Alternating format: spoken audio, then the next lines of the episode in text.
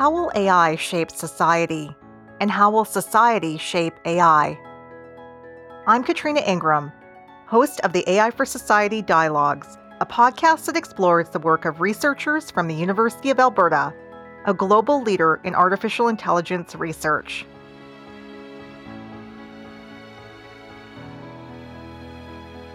Whether artificial intelligence is embodied in robots or exists within a software system, a key question is how humans will interact with AI.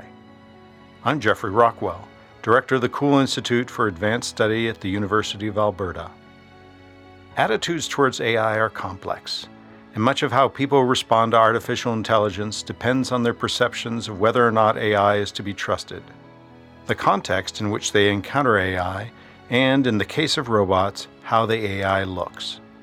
Today's guest is Dr. Noah Castelo, a behavioral scientist whose expertise and research into psychology and consumer behavior is providing deeper insights into the question of how humans will relate to AI. Here's Dr. Castelo with our host, Katrina Ingram. Dr. Castelo, welcome to the podcast. Thanks very much for having me. Now, before we dive into your research, I know that you are relatively new to the University of Alberta. Can you tell us a little bit about your background and how you came to join the Faculty of Business at the U of A? Yeah, absolutely. Uh, so I'm originally from Canada. I grew up in Vancouver. I did my undergrad uh, at University of Toronto in psychology, uh, and then went on to do a PhD in marketing and consumer behavior uh, at Columbia University in New York. And then uh, after I finished my PhD, I was applying for faculty jobs and was lucky enough to get a position back in Canada. So I joined um, the faculty of the School of Business here uh, last year in 2019 and have been having a, a great time ever since. Oh, wonderful. So it's kind of like a homecoming for you. Yeah, absolutely. Well, let's start out with the big picture. One of the broad questions in your research is how our growing awareness of AI in general changes our human treatment of each other, our human relationships. So, as we become more aware of AI, how does that impact our relationships with other people? Yeah, so it's a fascinating and, and complicated question. Um, so, I've done a little bit of research on this, uh, and what we found is that um, if you can make people more aware of uh, robots and AI um, and their increasing role in society, it can make divisions between different groups of humans seem less important or less salient. Um, so we found that it, you can actually uh, reduce prejudice towards outgroups, so towards members of different uh, ethnicities or uh, different sexual orientations. Uh, you can reduce prejudice towards these groups um, by making uh, robots or AI seem more salient, because it can basically make uh, different groups of humans seem more similar to each other uh, in light of this starker contrast between humans and, and AI. Um, but of course, it, you could also see it going the other way, and often uh, what happens is that jobs that are being lost to robots or AI, uh, that job loss is blamed on immigrants or foreigners, um, uh, even though increasing job loss in, uh, in, society is really to blame on automation and AI. Uh, you often see politicians trying to shift the blame onto different groups of humans. Uh, so you might sometimes see the opposite effect, where increasing the role of AI leads to greater prejudice against outgroups and foreigners. That's super interesting. And, and the hopeful side of me goes, wow, that could be very useful in terms of bringing us all together as humanity if, if we kind of, you know, I guess there, you know, there's always a sense that we need an other. And if the other is actually an AI versus other humans, then perhaps we can have greater social cohesion. I think that's really interesting and hopeful. Yeah, I think that's the optimistic interpretation. It's kind of like uh, the Independence Day scenario, right? You have this otherworldly alien attacker that can somehow unite humanity against us, against it. I love that. Speaking of Hollywood, I'm kind of wondering about how people become more aware of AI. Um, do they find? Uh, do you find that it's mostly through media or through Hollywood? Um, is there a sense that some of us are experiencing uh, AI and actually being exposed to the products or services um, or how are we becoming aware of AI in general? Yeah, so I think certainly it, it is mostly through uh, media and and Hollywood, like you mentioned. Um, there's an interesting phenomenon in which uh, the definition of AI is is really uncertain, even among experts. But uh, it always seems to shift as as AI progresses. So uh, when AI started to beat uh, chess players, chess grandmasters. People before that happened, people said, "Oh, an, uh, a computer that could play chess that would be AI." But after it actually achieved that, people said, "Oh, that's not really intelligence anymore. That's just computation."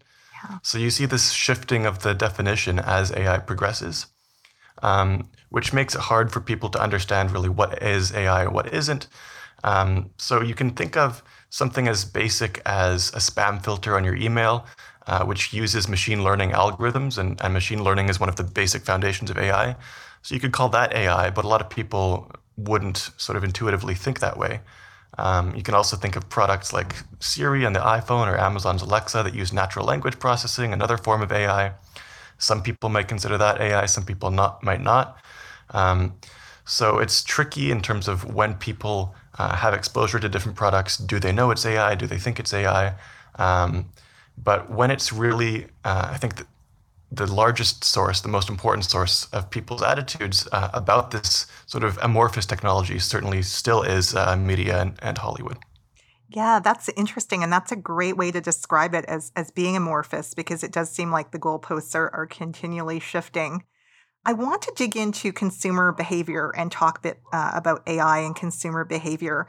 Um, I'm curious to learn more about our relationship with AI in that context. And just given your background and research experience, generally speaking, what have you seen when it comes to consumer attitudes towards AI in general or to AI enabled products and services? Well, so I've done uh, quite a lot of research on uh, people's perceptions of robots in particular and, and consumer robots. So there are uh, robots that are intended to interact directly with consumers, either uh, in retail contexts, um, customer service contexts, or even uh, intended to be sold directly to consumers to be used in the home as kind of like a personal assistant kind of situation. Um, and what we see there is that there are two uh, big factors driving people's attitudes. Uh, one is the perceived usefulness of the technology, um, and one is people's comfort with it. So you can think about it as sort of a, a more cognitive uh, reaction, how useful is it, and a more emotional reaction of how comfortable you are. Um, and on both of those factors, it seems like the technology isn't quite there yet. So it seems like the robots that are being used, both in retail and uh, for sale in people's homes, they're not quite offering that usefulness factor. People aren't really sure what it, exactly it can do for them. Uh, a lack of comfort often. It's like these robots sometimes seem a little creepy. They're trying to be human. Maybe they look a little too human. Um, so you see on both of these factors, there's still major obstacles uh, for trying to improve consumers' attitudes towards these technologies. Very interesting because we do have this sense that um, robots, um, I'm thinking back to shows like The Jetsons, where we're all going to have robots and they're going to help us do all our housework and all the things that we don't want to do. So it's really interesting to hear you say that that we're not there yet for a number of different reasons. And I remember um, you had presented on this topic, and you used this term, the uncanny valley. And I'm just mm-hmm. wondering if you can kind of unpack that a little bit for us, and and how does that relate to our acceptance or non-acceptance of consumer robots? So the uncanny valley was um, a hypothesis proposed, I think, about 50 years ago now by a Japanese roboticist uh, who basically said that as robots start to look more and more human like, people's reactions towards them will start to improve up to a certain point at which robots look almost perfectly human, but not quite. And there you'll see this sharp drop off in people's comfort. Um, and he called that the, the valley, the uncanny valley. So they're like uncannily human, almost perfectly human looking, but there's something a little bit off. And that creates a strong sense of discomfort. Uh, and we've seen evidence for that in our own research as well. So, some of the most uh, advanced humanoid robots that currently exist, um, most of them do come from Japan. They look really, really human like, but there's something a little off about their face or the, their movement. Um, and those robots seem to really create a lot of discomfort in people who are observing them or interacting with them. Interesting. It's sort of like we want them to be like us, but not exactly like us, or not too much like us. Yeah, exactly. you also mentioned Japan, and um, I'm kind of curious about the cultural comparisons between uh, North America and Jap- North American and Japanese consumers um, with respect to robots and kind of our acceptance uh, of robots. Can you um, shed some light on on those findings? Yeah, absolutely. So, uh, in general, robots are certainly more common in Japan. Um, you see them not only more commonly portrayed in, in media and movies and TV shows, um, but also in, in, everyday life. They're more common to see in restaurants and cafes being used uh, basically as employees in those contexts. And we found in our research that Japanese consumers are a lot more comfortable with robots uh, than Americans. Um, and part of it probably does have to do with just familiarity. You know, they're more common there, people are more familiar. Um, but we also find that there are some more interesting, I think, deeper psychological reasons uh, that have to do with uh, Japanese religion and spirituality, which tends to see inanimate objects as having some degree of consciousness or spirit or soul. So Japanese people are, are more willing to ascribe these very human features uh, to robots, uh, and it seems to make them uh, actually feel more comfortable with them for that reason. Well, that's really interesting. And I, I wouldn't have thought about that. But of course, um, in kind of like hearing you say it, it makes sense from a cultural context that how we approach things is going to be informed by, by that sense of culture. Mm. Here in Alberta, I don't think many of us have had very much experience at all with robots. Um, when I was thinking about this, one of the few examples that I could think of is a robot called Pepper, um, which is being used by ATB Financial. But it seems to be more in the context of promotional purposes or from a PR perspective than, than something useful. So I'm just curious, given your findings, what advice would you have for companies who are thinking of either developing or using robots in the context of their business here in Alberta or in North America in general?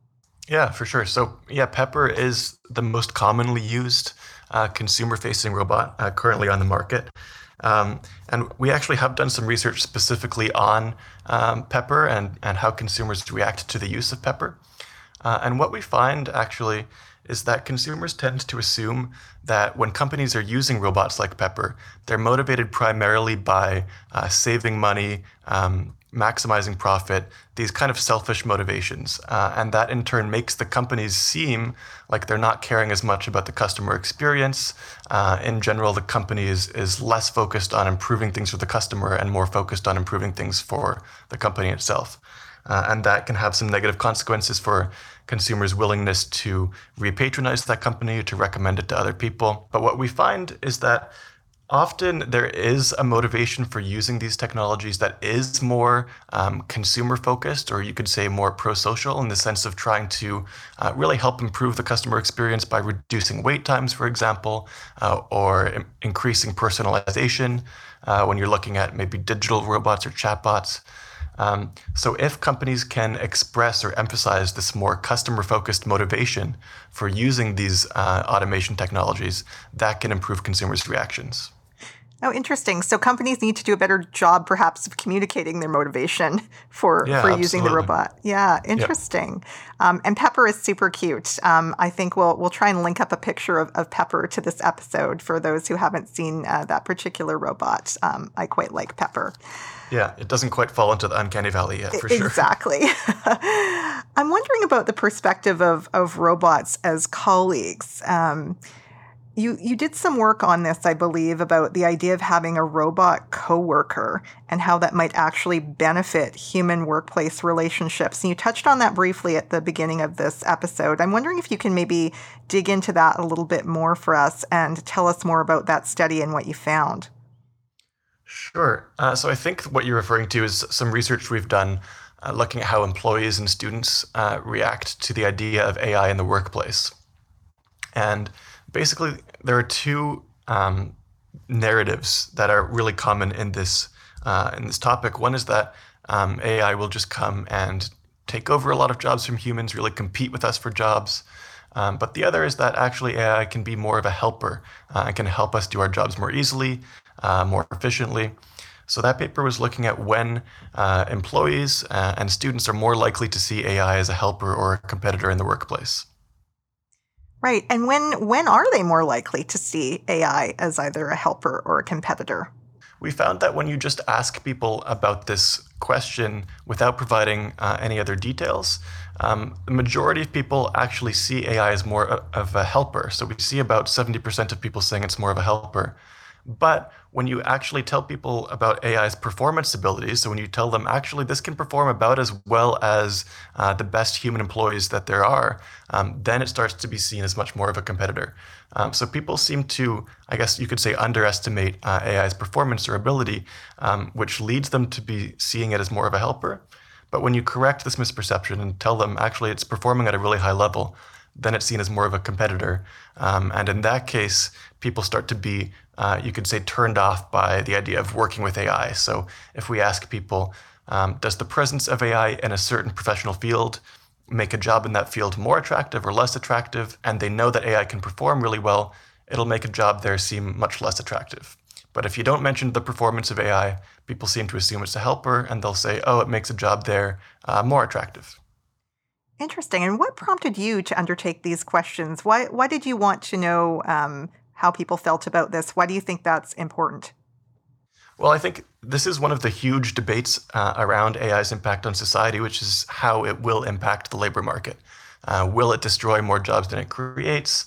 Uh, will, the, will the opposite be true? Um, so we wanted to come at it from a slightly different angle, which is how the people actually affected by the technology see it. So you know, if AI uh, is introduced into a field and it encourages a lot more people to enter that field, um, that's going to have a really different impact on the labor market than if AI enters the field and that discourages people from entering that field because they see it as a threat or a competitor. So, taking this more psychological approach of saying, okay, the actual employees and students who are being affected by this technology, how do they perceive, perceive it? That can shed some more light on how it's likely to impact the labor market, impact jobs, in a way that uh, economists and others haven't really looked at. And and what are you seeing? Are there certain roles that you think are becoming less relevant as a result of, of people thinking that you know this job has no future, AI is going to take over this role? Um, in some ways, it almost seems to me like that might be a self fulfilling prophecy. Yeah, so I mean that's still the big open question. We're not sure yet. Um, it seems that there are certain types of jobs that are a lot more vulnerable uh, or prone to being completely automated. Um, so jobs that have, you know, repetitive uh, rule-based tasks. Uh, you can think about cashiers, for example, and you already see obviously self-checkouts. That's basically the automation of cashiers' jobs. Um, truck drivers is another big one. That's the most common uh, job for American males, um, and that seems to be on the verge of being completely automated. So jobs that can be described by those kinds of repetitive, uh, rule-based tasks, I think, are the most at risk. Um, but then you also have parts of, of more white collar jobs that are described by the same kinds of repetitive uh, tasks. So, um, parts of medicine, even diagnosing diseases by analyzing um, scans, that's something that can already be done at a very high level by AI. So I think for a lot of jobs, you'll have parts of the job, certain tasks um, that can be automated and will be, um, and others you'll see, I think, much more likely will be completely automated. So I'm just going to ask you, how worried should we be about this? Um, you know, how valid are these concerns? Um, how real is this? And I, I'm asking you to go out, I guess, on a bit on a limb here, but just given the research that you've done in this field, what are your thoughts on that? Yeah, I mean, I think it really depends on the job. I think if you have a job that's easy to explain how you do it uh, in a couple of sentences, um, I would be pretty worried. But if you have a job that has lots of different dimensions to it, uh, things are a little bit different every day, uh, you're probably going to be okay for the time being. And what does this mean for you as a professor? You're training the next generation. Um, how does this impact how you're approaching your work in education? How does it impact the curriculum? And what does it mean for post secondary institutions in kind of a broader sense? Yeah, that is a great question. I don't think um, I don't think any of post-secondary educations that I've seen have really started uh, taking that seriously in terms of uh, how should we change the way we're actually training our students. Um, I mean, to some degree, you know, undergraduate education is always about teaching people uh, how to think, right? More than teaching them uh, specifically what to think or sp- uh, specific uh, skills that might be automated. So I think maintaining that general approach um, of being a critical thinker, being able to analyze different forms of evidence and make decisions. Um, I think emphasizing that uh, continuing to do so is obviously a good idea. In marketing specifically, you're starting to see a lot, uh, a lot more AI and machine learning being used in marketing. So introducing more of that uh, into the curriculum, not only in the form of sort of basic digital marketing, but really going beyond that uh, and introducing students to how these technologies are being used in this specific field. I think that would help give students a leg up for sure. Teaching them how to use some of those tools going forward is going to be really important. Right. So, so teaching students how to work with AI-enabled technologies in, in, in whatever context of, of role they might be taking on. Absolutely. Yeah, interesting. Sticking with uh, students for a minute, um, I found an article about the unintended consequences of technology, and it featured some work you did with um, Donald Lehmann at Columbia University. And it talked about how too much reliance on technology, especially by those who might be considered digital natives, um, has led to a range of new problems. Can you comment on a few of these problems? Yeah, absolutely. So, I think a lot of people are worried about technology addiction. Uh, obviously, we're all aware of how addictive our phones can be. And there's still a lot of uncertainty about how that's uh, impacting people's lives, and especially uh, children's lives as brains are still developing. Um, we don't really know uh, how this massive amount of time spent online on social media uh, is impacting us is impacting our kids. So there needs to be a lot more research done on that question in particular. Um, and beyond that question, I think um, you can also worry about things like the degradation of skills that might start to be automated. So let's say you know doctors start to use tools, uh, AI tools that help them automate uh, certain parts of their job, like diagnosing diseases. You might start to worry about whether um, their own abilities as doctors uh, start to become degraded as they're sort of offloading those uh, tasks onto AI. And that might start to be a real concern if, you know, technology has problems. Maybe you're worried about uh, cyber terrorists trying to interfere with these technologies, or maybe the technologies just uh, have glitches once in a while. Uh, and in that case, the humans need to start uh, taking those roles back um, but if they've already started to offload those tasks to, the technology, you might start to worry about um, their own skills uh, starting to degrade. Right. It's kind of like we outsourced our thinking on certain items and then we don't know how to do that anymore. And that could be very problematic, as one might imagine. Um, yeah, well I, I, I, have to ask you did you watch The Social Dilemma? And do you have any thoughts on it? I, I keep hearing about it. I haven't watched it yet, but I'm familiar with most of those concerns. And uh, and uh, the, the Center for Humane Technology, I think it's called, uh, that, that's focused in that film. Uh, so they, yeah, I'm familiar with the issues, and they're certainly important issues. Right. So, what about solutions? Uh, the article also mentioned a few things that uh, sounded like possible solutions. I'm wondering if you might share a few of those. So one of the guys featured in that movie, uh, Tristan Harris, he started uh, this movement. Um, I think it's called the Center for Humane Technology, something like that, basically advocating for um, the designers of these technologies, uh, you know, the Facebooks and Googles of the world, um, to design them with more pro-social um, intentions in mind. So instead of just trying to, you know, make their products as addictive as possible, they can design them in such a way that actually helps us interact with these technologies in a healthier way. Uh, so some examples could be, you know, sending uh, notifications to your phone in batches, maybe three or four times a day, uh, instead of continuously as they come in. And that could be one example of helping people interact with their technologies in, in healthier ways. Um, so thinking about this idea of, of more humane uh, design of technology is one approach. Um, another one that we talked about is uh, and the ancient practice of mindfulness. Uh, so there's been a really an explosion of research on how mindfulness can benefit people's mental health in the last few years. Um, and we think that it can also help people engage more intentionally uh, with technology. So even basic forms of mindfulness training, we think, could go a long way in uh, in that goal. Yeah, and those seem like really uh, practical, concrete things that can be done. And it's interesting when you think about mindfulness because there's also been this wave of mindfulness apps that, or it's kind of like um, the mindfulness meets technology piece coming together. So that's really interesting. Yeah, um, absolutely. I'm wondering about pulling back, just putting this in the bigger context. What are the questions that you think we should be asking at a societal level when it comes to AI and the automation of work? Um, so how you can train people uh, in uh, a way that prepares them for uh, both working alongside AI, but also um, maybe retraining people who are already in jobs that are highly at risk. Um, so retraining programs. Um, you've also probably heard a lot of people talking about universal basic income and whether that might be um, a feasible solution for people who are uh, sort of the victims of this technological unemployment, if the government can be giving uh, those kinds of people, or maybe even everyone in, in a country, this universal basic income that allows them to. Uh, you know, survive and get by in a world where they might have a really hard time finding a job. Unfortunately, uh, you don't see a lot of uh, discussion at, at, high level of, uh, of government, at least not in, in North America, about these issues. So as important and pressing as they are, it doesn't seem like there's a lot of serious attention being given to it uh, at high level of government.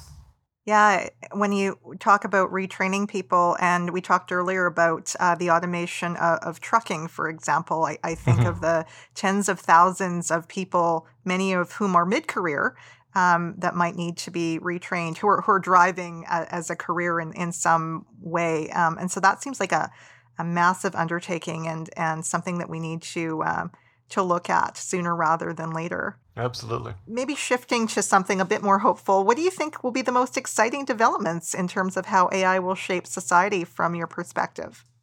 Well, one of the areas I'm most excited about uh, are the medical applications. Um, so I mentioned already, uh, AI has been shown to uh, diagnose certain types of cancers um, better than any existing human uh, um, oncologist. Uh, and you're starting to see more and more of those exciting applications, um, which is exciting for a few reasons. I mean, obviously, uh, human error is a huge uh, factor in medicine. A, a, really, I think it's the third leading cause of death is, is human error in medicine. Really? Um, wow. Yeah. So if you can start to eliminate that uh, and automate some of these really important medical functions, that could be huge. Um, it could also, I think, help provide um, more equitable access to healthcare, especially in countries where you don't have uh, universal healthcare. Right now, you see uh, a lot of uh, unfortunate inequalities where you have uh, the rich able to uh, to purchase essentially higher quality healthcare than the poor. But if you can have um, AI-based diagnosis or prognosis, um, that could be more easily made available uh, to sort of every hospital in the country kind of situation um, and make it less uh, of this kind of tiered access. So I think that's another really uh, interesting and exciting aspect of the use of AI in healthcare. Yeah, that sounds amazing. Um, I also want to ask you, just before we wrap up, I, I believe you've recently received a SSHRC grant. Um, what do you have planned next in terms of your own research? Yeah, I, um, so actually, we've just started a project looking at uh, whether you can use chatbots to persuade people to get a COVID vaccine. Um, so that's one of the projects we started with the SSHRC grant, um, and we we have some preliminary results actually showing that these chatbots can do so more effectively than humans. Uh, so that's been really interesting and exciting. That's fantastic and super useful and, and timely, just given uh, the situation that we find ourselves in collectively. Before we wrap up here, I just want to ask you is there anything else that you want to share about your research? Any further thoughts on, on any of the topics that we've covered today? Well, I might actually just ask ask you a question. Maybe we can have a quick discussion about it. But I know you do some uh, some work on the ethics of AI, and there there is obviously um, a huge issue with uh, what's what people sometimes call automating bias or, or sort of building bias or prejudice into algorithms into AI it's a it's a big problem. Uh, people are, are working on trying to figure out how to improve that kind of situation. Um, but I'm curious what your take on that is, and uh, and whether you might be able to speak to that issue. Yeah, absolutely. Um, that is uh, that was my research question uh, when I did my master's degree, and it's it's a passion of mine for sure. I think it, it is a huge challenge, and we've seen many um, researchers um, who have demonstrated some of those issues uh, in the context of their research, whether that's uh, showing that AI is not working for everyone in the same way, and whether that is in ways that are, you know, racist or sexist or biased in some way, shape, or form. Um, I mean, there's a number of different aspects to it, um, having to do with, in some cases, the data that is has been used to train the AI. um, either being insufficient or biased um, in terms of its own labels. Um, so that kind of then leads to the AI itself being biased. But the bigger issue really is around who is developing these solutions and who has a say at what is framed as a problem for the AI to solve and who's weighing in in the context of developing an AI um, system. And the reality is it's a very small elite group of people. Um, there aren't enough stakeholders at the table that uh, come from diverse perspectives. And that really is the piece that needs to change. And, and that's a larger systemic issue, but I think that's really going to be how we um, how we move forward in ways that benefit everyone and reduce um, the biases that we see in AI is really by bringing more stakeholders to the table. Mm-hmm. Yeah, absolutely. I mean, you're seeing, thankfully, a lot more discussion about that topic in in, uh, in all fields these days. How do you make a, the pipeline into these fields more diverse? How do you recruit underrepresented voices uh, into these fields? So, such an important question. Glad you're working on it. Yeah, absolutely. One of the I just sat in recently on uh, reviewing a um, a document that AI Global is working on, and, and one of the interesting ways that they're looking at doing that, and this kind of harkens back to the marketing uh, side of things, is um, putting in place consumer advocacy groups for different stakeholders. So going out and actually recruiting stakeholder groups to come to the table and be part of that decision making process early on in the process. And I thought that was quite interesting um, in terms of a recommendation and um, I think something that companies could uh, could learn from and benefit from. Yeah, absolutely. I think um, another interesting angle there is uh, in terms of how government tries to regulate and, and, oversee these technologies, and trying to get more diverse voices uh, just into into those regulatory bodies as well. I don't know if you ever see the uh, the Senate uh, committee hearings when uh, Facebook and Amazon and Google come in to testify uh, and these senators are often, you know, 70 year old white men who don't even know the first thing about how, how these really basic uh, technologies work. And you just think, oh, how are they ever going to come up with any kind of coherent regulation around AI or, or robots, let alone Facebook and Google? Um, so that's another another problem. And same idea, getting more diverse, young, uh, underrepresented voices involved is key. Absolutely. Absolutely. Well, this has been fantastic. And I so appreciate your time. Um, it's been wonderful having you on the podcast. I just want to say thank you so much for making time to have this conversation. Well, thank you. It was my pleasure. I appreciate you having me on.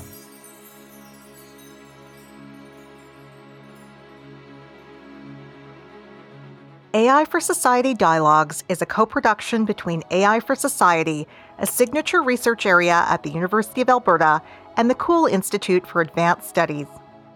Find out more about AI for Society at aiforsociety.ca and the Kule Institute at kias.ualberta.ca. This podcast was produced at the University of Alberta, located on Treaty 6 territory, the traditional homelands of First Nations and Metis peoples. Our technical producer is Corey Stroder, and our theme music is Seeing the Future by Dexter Britton. Special thanks to Dr. Scott Smallwood and the Sound Studies Institute for providing recording space. Stay connected to AI for Society. Sign up for our newsletter at aiforsociety.ca.